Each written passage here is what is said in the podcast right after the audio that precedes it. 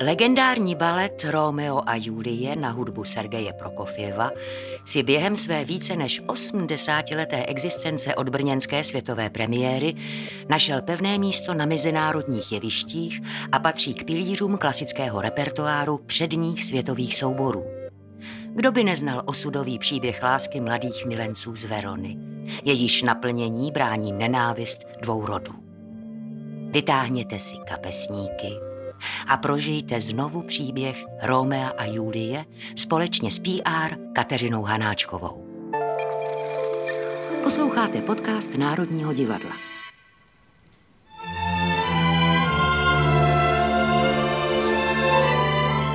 Láska až za hrob, nesmrtelní verončtí milenci, nejkrásnější milostný příběh všech dob.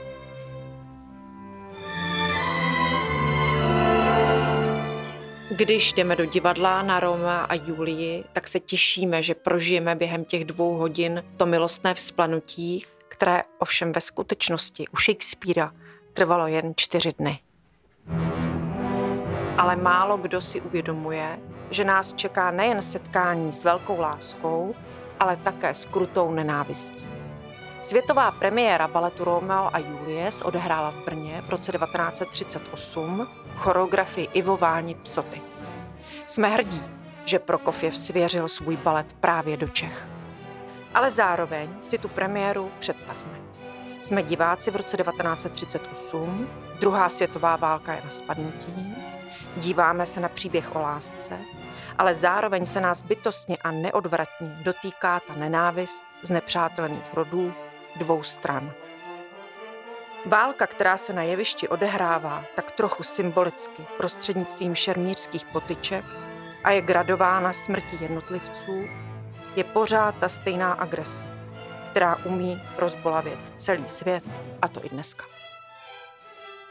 Jsem Kateřina Hanáčková, PR baletu Národního divadla a provedu vás dodnes aktuálním příběhem Romea a Julie. Ve vyprávění mi pomohou dvě Julie, první solistky baletu Národního divadla. Alena Nanu. To je nesmrtelný příběh, protože lidi vlastně se nemění. A Nikola Márová. Já si myslím, že ona vlastně v sobě objeví všechnu tu sílu díky tomu, že se zamiluje. Pojďme se na ten milostný příběh podívat očima Julie.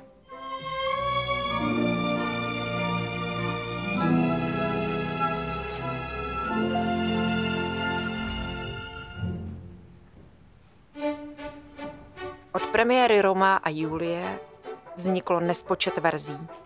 A my zde v Praze ve státní opeře hrajeme inscenaci Johna Kranka. Verzi, která je výjimečná i díky scénické a kostýmní výpravě Jirgena Roseho.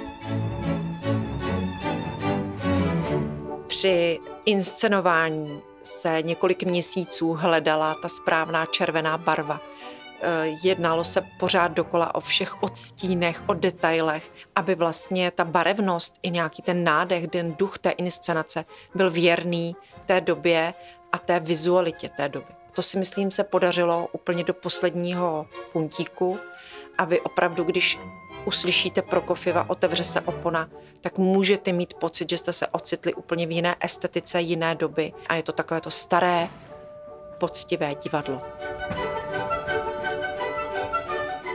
První scéna po zvednutí opony nás vtáhne do té renesanční Verony. Na tržišti pobíhají lidé, je tam ruch a šrumec a zároveň už na první pohled vidíme, že jsou na tržišti příslušníci obou rodů, jak Montekové, tak Kapuletové. Jsme vtaženi do atmosféry příběhu, vnímáme napětí mezi oběma rody. Navzájem se dobírají, popichují, až tahle scéna skončí šermířským soubojem. A je jasné, že dřív nebo později dojde ke katarzi. Úvodní scéna nám představí hlavní mužské protagonisty. Poznáváme Romea, poznáváme jeho kamaráda Merkučia, který je bezstarostný, veselý šprýmař. A poznáváme taky Tybalta, který přináleží k Julínu rodu a je to takový ten egoistický agresor, se kterým není radno se dostat do křížku. Tu mužskou silovou energii vystřídá kontrastní, jemná a až dívčí scéna. Kranko nás totiž nechá nahlédnout do Julijiny ložnice, kde se dospívající Julie připravuje na svůj životní milník. První ples. A strašně moc se těší. Přijde maminka, přijde paní Kapuletová, přinese jí šaty. A ona si zkouší ty šaty na ples. Trošku s nimi lítá s tou chůvou, hraje si a potom si je takhle položí na hrudník jakože si mm, se podívat, jak v tom vypadá. Oni ji vyklouznou a ona zůstane takhle stát s rukama a uvědomí se, že, uh, že má prsa. A podívá se na koubu, jakože cože? jako kdy se to stalo? a mně, mně se strašně líbí ten moment. Už, uh, už pomalinku se s ní stává slečna nebo mladá žena. tom momentu je tolik něhy, tolik očekávání, ale i zároveň taková ta univerzální zkušenost všech žen a dívek. Každá z nás jednou stála před zrcadlem a plná nejistoty sledovala své dospívání. Třetí obraz prvního jednání nás přivádí na ples do domu Kapuletu. Všichni se těšíme na typický Prokofjevův hudební motiv, vstupní plesové antré, takzvaný polštářový tanec Kapuletu, majestát sám.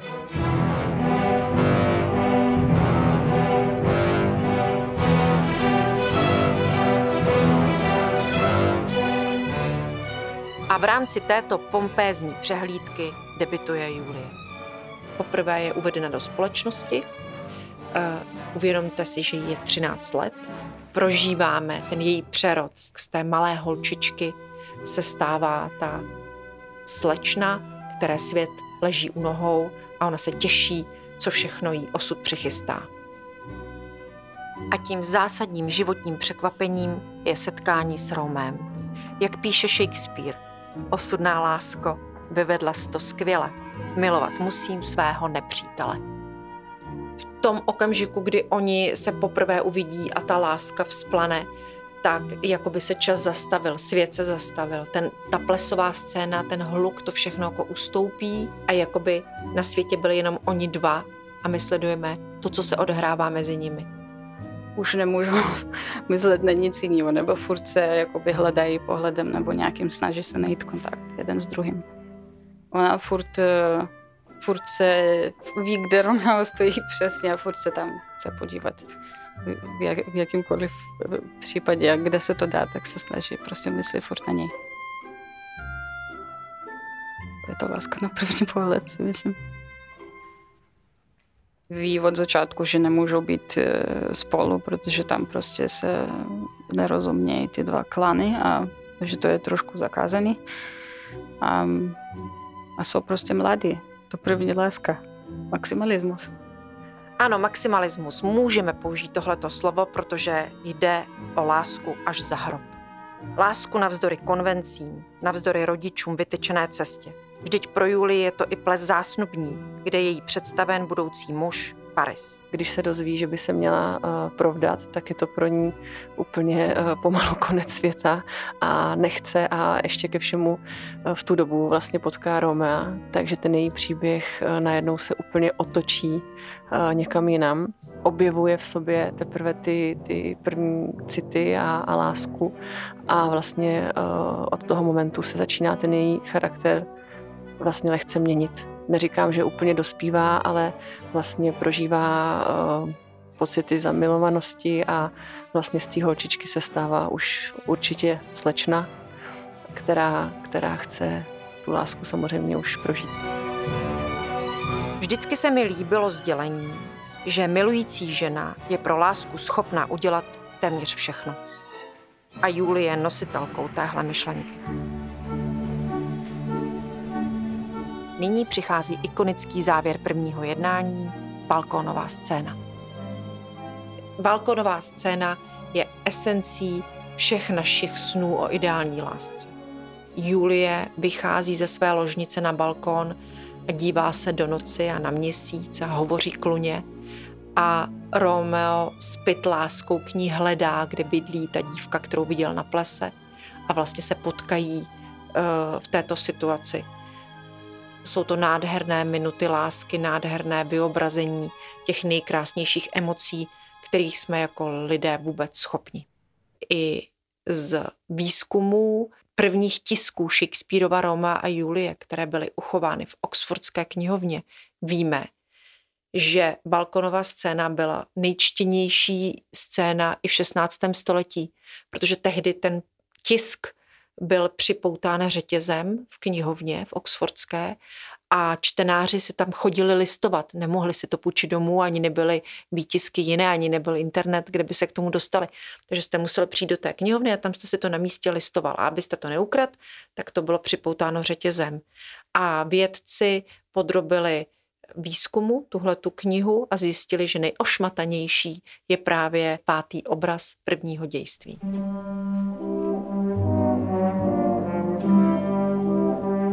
Po tom prvním setkání Julie vyjde večer na balkon. Úplně zamilovaná. Měsíc svítí. A, a vlastně přijde Romeo. Ona dívá se z balkona dolů a vidí, že je tam. Jsou oba zamilovaní, strašně se těší na setkání jeden s druhým a to je jejich eh, vlastně padede. Je tam první políbek a tak je to tam i v hudbě takový, jako ne, tam se zastaví čas.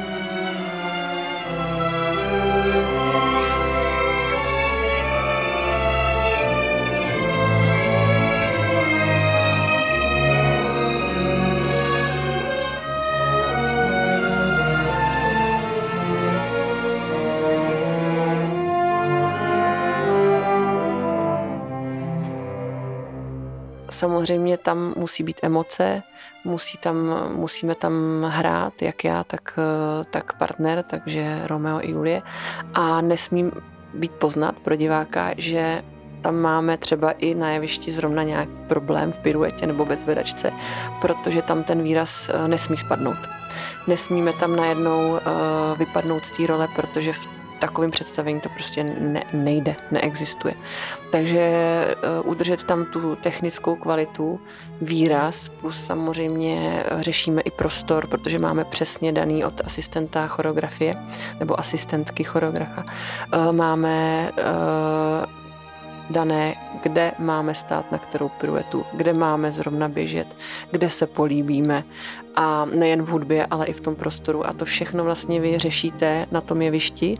Navíc tam nejsem sama, ale jsme tam společně, takže nemůžeme si u toho povídat a domluvit se teďka popoběhneme ještě dva kroky vlevo, takže vlastně musíme se na sebe absolutně napojit s tím partnerem, protože já, když mu udělám o dva, dva kroky delší, tak může vzniknout problém, že neuděláme zvračku, takže on se musí opravdu na mě napojit, já stejně tak na něho.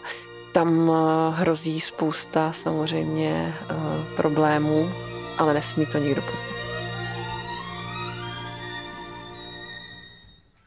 Vždycky, když vidím tančit současné Julie, ať již Alinu, Nikolu, Ajaku nebo Irinu, vzpomenu si na slova první světové Julie Zory Šemberové, která zdůrazňovala, že tančit Julii je velká životní příležitost.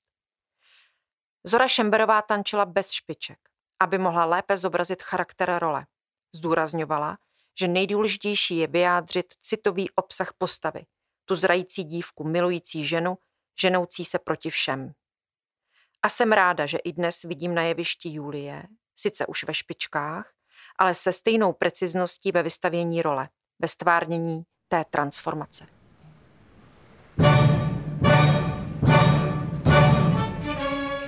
druhém dějství na náměstí probíhá karneval.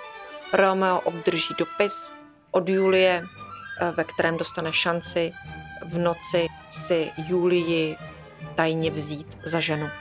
Mně se to vždycky líbilo na tom, že ta Julie poměrně věděla, co chce a zařídila si to. Jí ty myšlenky na tu společnou noc zaměstnaly tak, že vlastně Julie vymyslela plán, aby se setkali u Pátra Lorenza a tam jejich strávené noci dala e, tu legitimitu a byly vlastně tajně oddáni. Po scéně svatby se střihem dostáváme ke scéně souboje. Tybalt zabíjí Merkučia a Romeo potom zabíjí Tybalta. Závěrečný obraz druhého dějství vrcholí skutečnou absolutně jako monstrózní tragickou scénou, kdy přibíhá matka Tybalta, aby oplakávala vlastně toho mrtvého syna. A je to jako neuvěřitelná scéna, která v tom velikářství eh, je dědictvím těch ruských velkých Romeo a Julie, těch inscenací eh, té ruské provenience, kdy ona, matka, si rozerve nad mrtvým Tybaltem eh, své šaty, rozhodí vlasy a e, zatímco Tybalta naloží na nosítka a odnášejí ho, tak on ještě na ty nosítka vyskočí, že ti muži odnášejí nejen toho Tybalta, ale i tu klečící a e, žalostně lkající matku. To je taková jako obrovská scéna na závěr, e, než se e, zavře opona a skončí druhé dějství.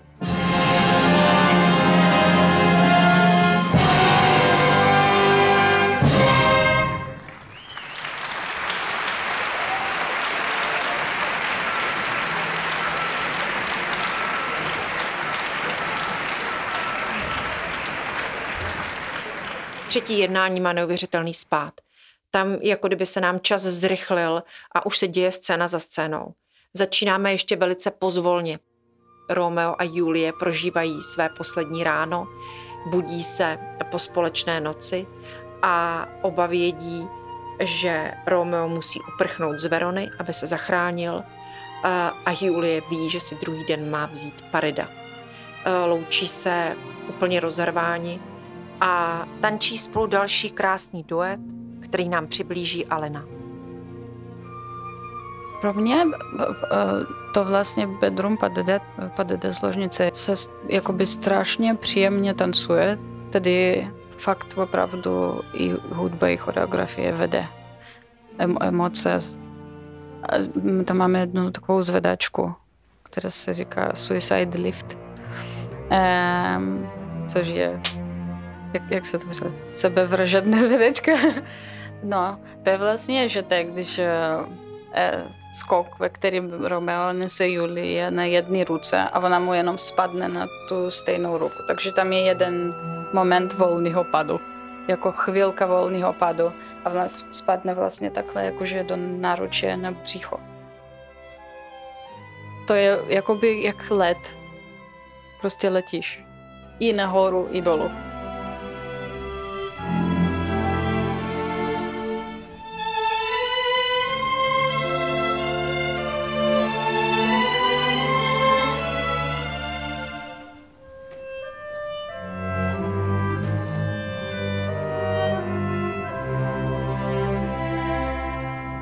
To ráno, které nastane, už přináší jednu tragickou událost za druhou.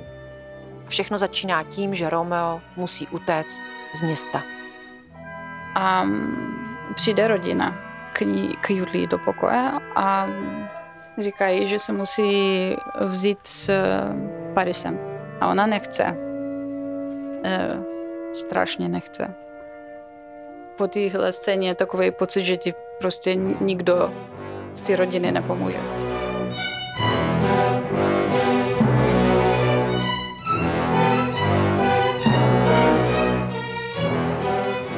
že vlastně sama asi uh, by do sebe neřekla, co všechno dokáže pro tu lásku udělat a obětovat a vlastně obětovat svoji rodinu.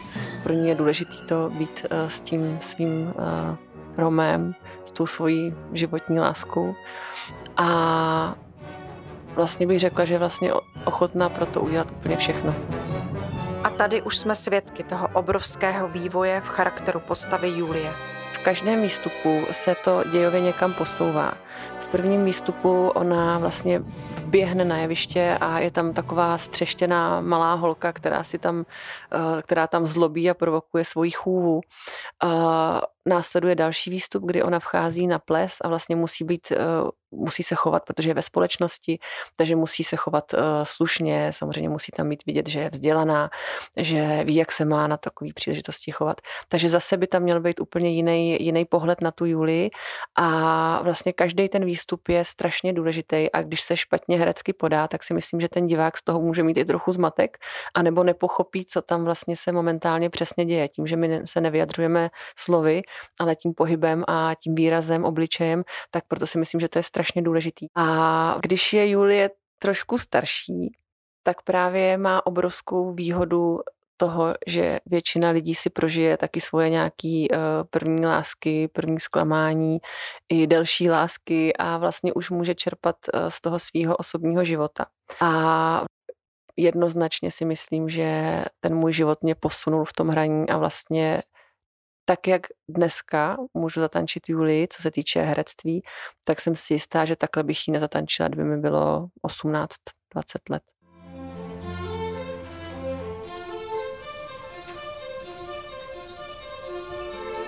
Zde přichází v ději ke slovu Pátera Lorenzo. Role možná vedlejší, ale absolutně zásadní. Příklad nevyspytatelnosti osudu, kdy mnohdy, ač vedení nejušlechtilejšími skutky, míříme ke zkáze. Lorenzo vymyslí plán. Dá Julii jet, ta ho vypije a bude zdánlivě mrtvá. A až se probudí, utečou s Romem spolu a začnou nový život. Tady přichází jedna z nejtěžších scén pro Julii. A začíná tato herecká scéna, kdy já chvilku už to vypadá, že se napiju, ale zase si to rozmyslím a, a pere se tam vlastně ve mně ta možnost ano, ne. Ten moment rozhodnutí taky, to je vlastně její uh, strach a je taková v rozpacích bojí se hodně, ale potom se vybaví, tam se vybaví, vzpomene na Romeo a řekne, tak jo, jdu na to. V ten moment vlastně to tělo začíná cítit, jak se mu ten jed rozlévá do těla a jak se mi podlamují nohy a, a najednou prudká bolest břiše. A potom se nějakým způsobem doplazím na postel, kde teda opravdu už jakoby zemřu. I když popis složitého děje a sám scénoslet zní velmi naturalisticky, Krankovi se v inscenaci podařil geniální tah. Všechny tyhle fatální scény, gesta, motivace a následky běží jedna za druhou, jako ve zrychleném filmu, s lehkostí, nikdy nezakulhají, nespadne napětí a vše je jakoby tak lehce stylizované. Nás se to dotýká ve zkratce díky naší představivosti a životní zkušenosti. poté, co si Julie vezme jed a leží mrtvá na své posteli, přicházejí do její ložnice dívky s liliemi. Je to pověstný liliový tanec nebo tanec dívek s bílými liliemi. A to je taky nádherná hudba a taková ikonická pasáž v rámci toho baletu.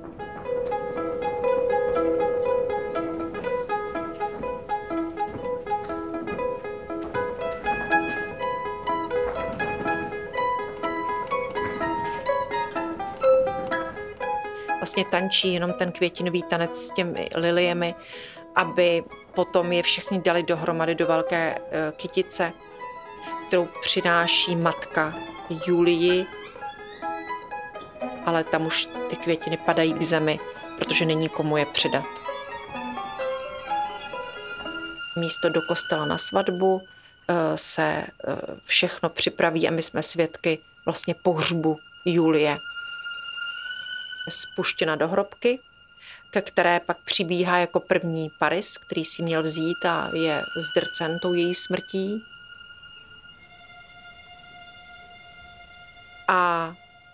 Jako druhý pak přibíhá Romeo, eh, který si bere život.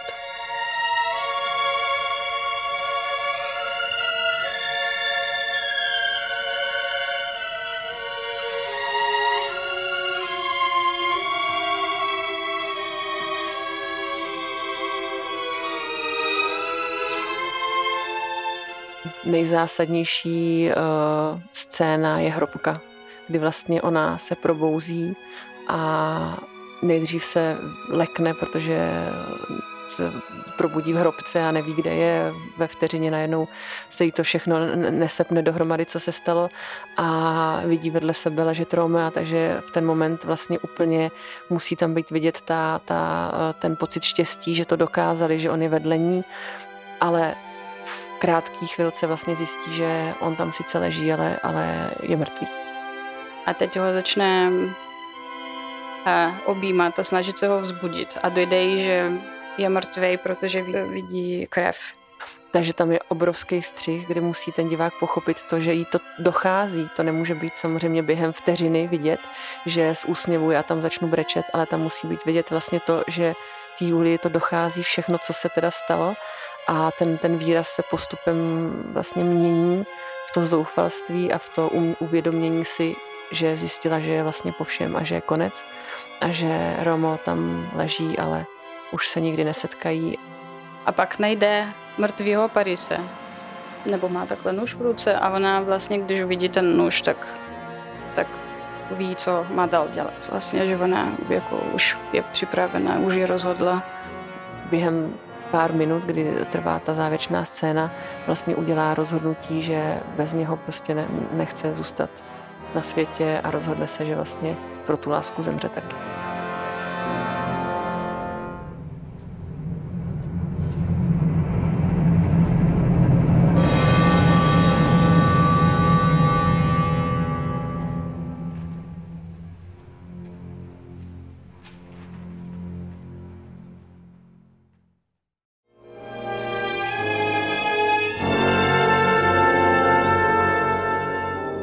To příběh jedné lásky a čtyř zmarněných životů.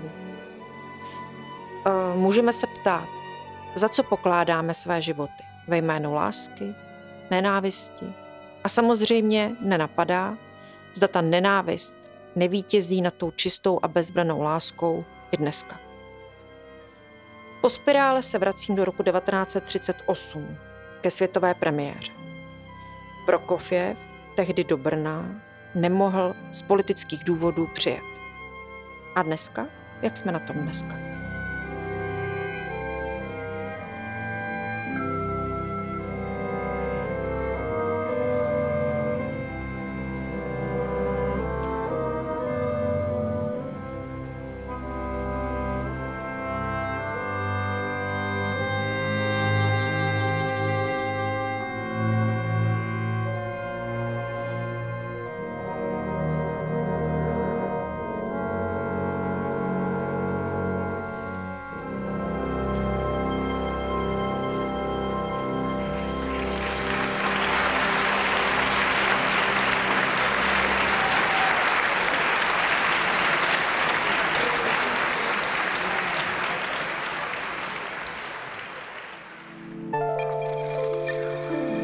Podcast Národního divadla.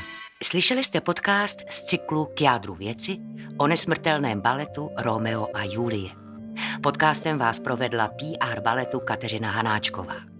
Slyšeli jste také dvě Julie, dvě první solistky baletu Národního divadla. Alinu Nanu a Nikolu Márovou. Moje jméno je Lucie Juřičková. Podcast vyrobilo Národní divadlo ve spolupráci se Storylab Audio. Režie a střih Damian Machaj. Dramaturgie Lucie Krizová.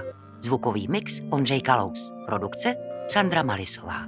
Podcastový kanál Národního divadla můžete odebírat na Spotify, Apple Podcasts a všech podcastových aplikacích. Ale pustíte si nás také přímo na stránkách Národního divadla. Každé pondělí se můžete těšit na spoustu zajímavého obsahu. Pravidelně vás zveme k jádru věci, kde vás inscenacemi provedou přímo jejich tvůrci. Podcast v hlavní roli vám představí osobnosti Národního divadla. Uslyšíte i divadelní magazíny a speciály. Vaše komentáře, náměty, připomínky, ale i pochvaly můžete posílat na e-mailovou adresu podcast zavináč národní divadlo.cz. Děkujeme, že nás posloucháte. Naslyšenou u dalšího dílu a snad i naviděnou brzy v divadle.